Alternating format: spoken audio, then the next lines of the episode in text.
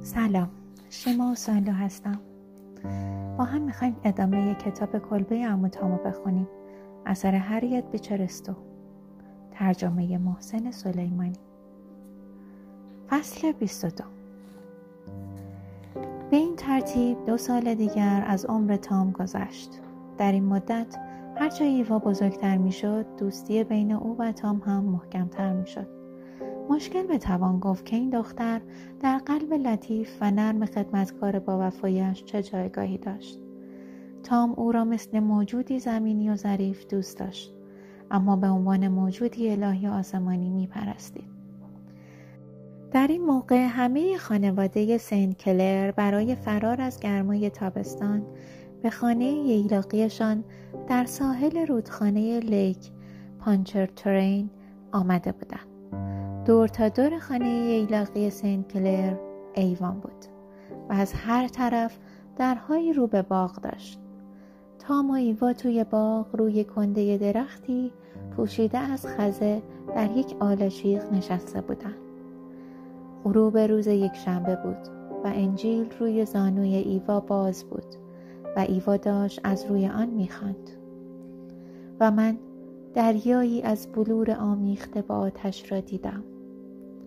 ناگهان ایوا کتاب را بست و دریاچه را نشان داد و گفت اینهاش تام یک سرود درباره ارواح شاد بخوان. تام اشعار مشهور سرود متودیست ها را زمزمه کرد. من دسته ای ارواح شاد می بینم که سعادت اخروی را احساس می کنند ایوا گفت امو تام من ارواح شاد را می بینم تام تردیدی در این مورد نداشت برای همین اصلا تعجب نکرد. حتی اگر ایوا می گفت که به آسمان رفته است باز هم تام می گفت که امکانش هست. ایوا گفت گاهی این ارواح به خواب من می آین امو تام من به آنجا می روم امو تام گفت کجا خانم ایوا؟ ایوا بلند شد و با دست کوچکش آسمان را نشان داد. سرخی غروب موهای طلاییاش را روشن کرده بود و گونه هایش از نوری آسمانی گل انداخته بود. گفت من به زودی می‌روم آنجا تام پیش ارواح شاد. ناگهان قلب خدمتکار با وفا از این حرف تیر کشید.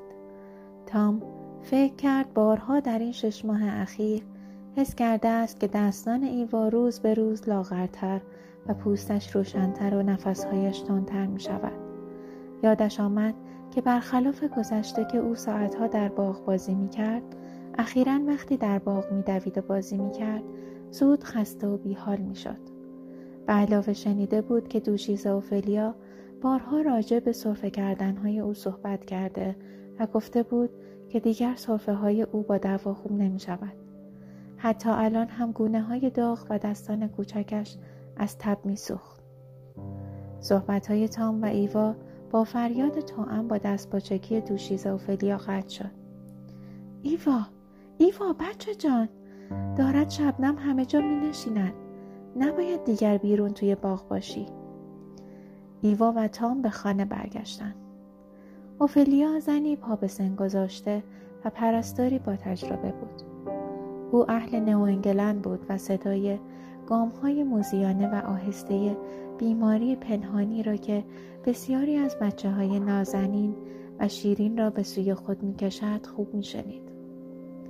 او هر روز متوجه صرفه های خشک و کوتاه و قرمز شدن گونه های ایوا می شد و اصلا حول برق چشمان و شادی و هیجان ظاهری او را نمی‌خورد. اوفلیا سعی کرد نگرانیش را با سنت کلر در میان بگذارد.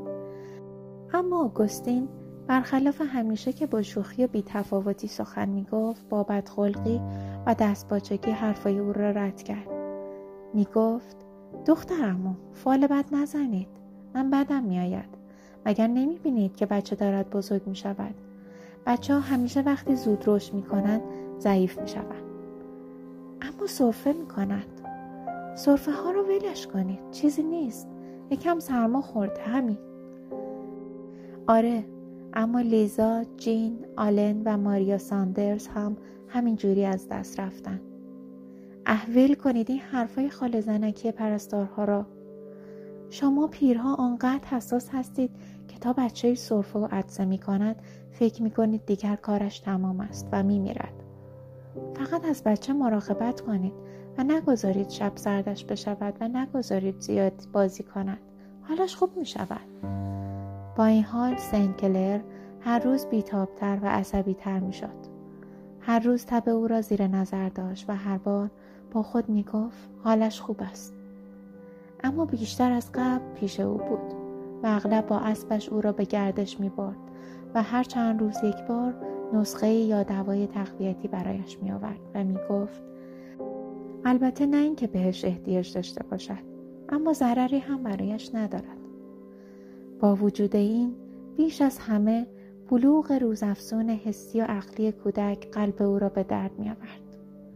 ایوا اغلب ناخداگاه سخنان عمیق نقص و معنوی عجیبی بر زبان می آورد که به نظر می رسید به او الهام شده است. در این جور مواقع سین کلر از هیجان به خود می لرزید و طوری که گویی می خواهد نجاتش دهد او را در آغوش می کشید و دیگر نمی خواست از آغوشش جدا کند. اینک احساسات و افکار ایوا لطیف و زنانه شده بود. با این حال هنوز دوست داشت با تاپسی و بچه های سیاه بازی کند. هرچند حالا بیشتر تماشاگر بازی بچه ها بود تا اینکه هم بازیشان شود. یک روز ناگهان ایوا از مادرش پرسید مادر چرا ما به خدمتکارها خواندن و نوشتن یاد نمی دهیم؟ ماری گفت چه سوالهایی می کنی؟ چون خواندن برای آنها فایده ای ندارد و باعث نمی شود که بهتر کار کنند. اما آنها باید بتوانند انجیل بخوانند تا سخنان خدا را بفهمند. اما به اندازه که احتیاج داشته باشند برایشان می‌خوانند. من فکر می کنم همه باید خودشان انجیل بخوانند. ایوا تو واقعا بچه عجیب و غریبی هستی. اوفلیا به تاپسی خواندن یاد داده. بله و می‌بینی که چقدر برایش فایده داشته. تاپسی بدترین جانوری است که من تا حالا دیدم. مامی بیچاره هم خیلی دوست دارد انجیل بخواند. اما نمی‌دانم وقتی دیگر من نتوانم برایش انجیل بخوانم چه کار می‌کند. ماری مشغول کار بود و دوست داشت داخل کشو را زیر و رو کند. گفت دیگر کم کم باید به جای خواندن انجیل برای خدمتکارها فکر چیزهای دیگر باشی. وقتی مجبور باشی لباسهای قشنگ تنت کنی به مهمانی بروی دیگر وقت این کارها را نداری. ببین وقتش که بشود من این جواهرات را میدمش به تو. من در اولین مهمانی این جواهرات را به گردنم انداختم و چشم همه خیره شده بود. ایوا جعبه جواهر را گرفت و گردنبند الماس را از آن درآورد. اما انگار فکرش جای دیگری بود که پرسید این جواهرها خیلی میارزد مامان؟ البته پدرت از فرانسه سفارش داده آوردن. کاش که مال من بود تا کاری را که دوست داشتم باهاشان می‌کردم. چه کاری؟ میفروختمشان و یک جایی در ایالتهای آزاد میخریدم. بعد همه یک خدمتکارهای من را میبردم آنجا و برایشان معلم می‌گرفتم تا به آنها خواندن و نوشتن یاد بدهد ماری خندید و ایوا ادامه داد. مامان نمیدانی آنها چقدر از اینکه نمی‌توانند بخوانند و بنویسند عذاب می‌کشند. تام و مامی و خیلی های دیگرشان واقعا عذاب می‌کشند خیلی خوب ایوا. تو هنوز بچه ای راجع به این چیزا هیچی نمیدانی. خیلی هم حرف می‌زنی. و سرم درد می‌گیرد.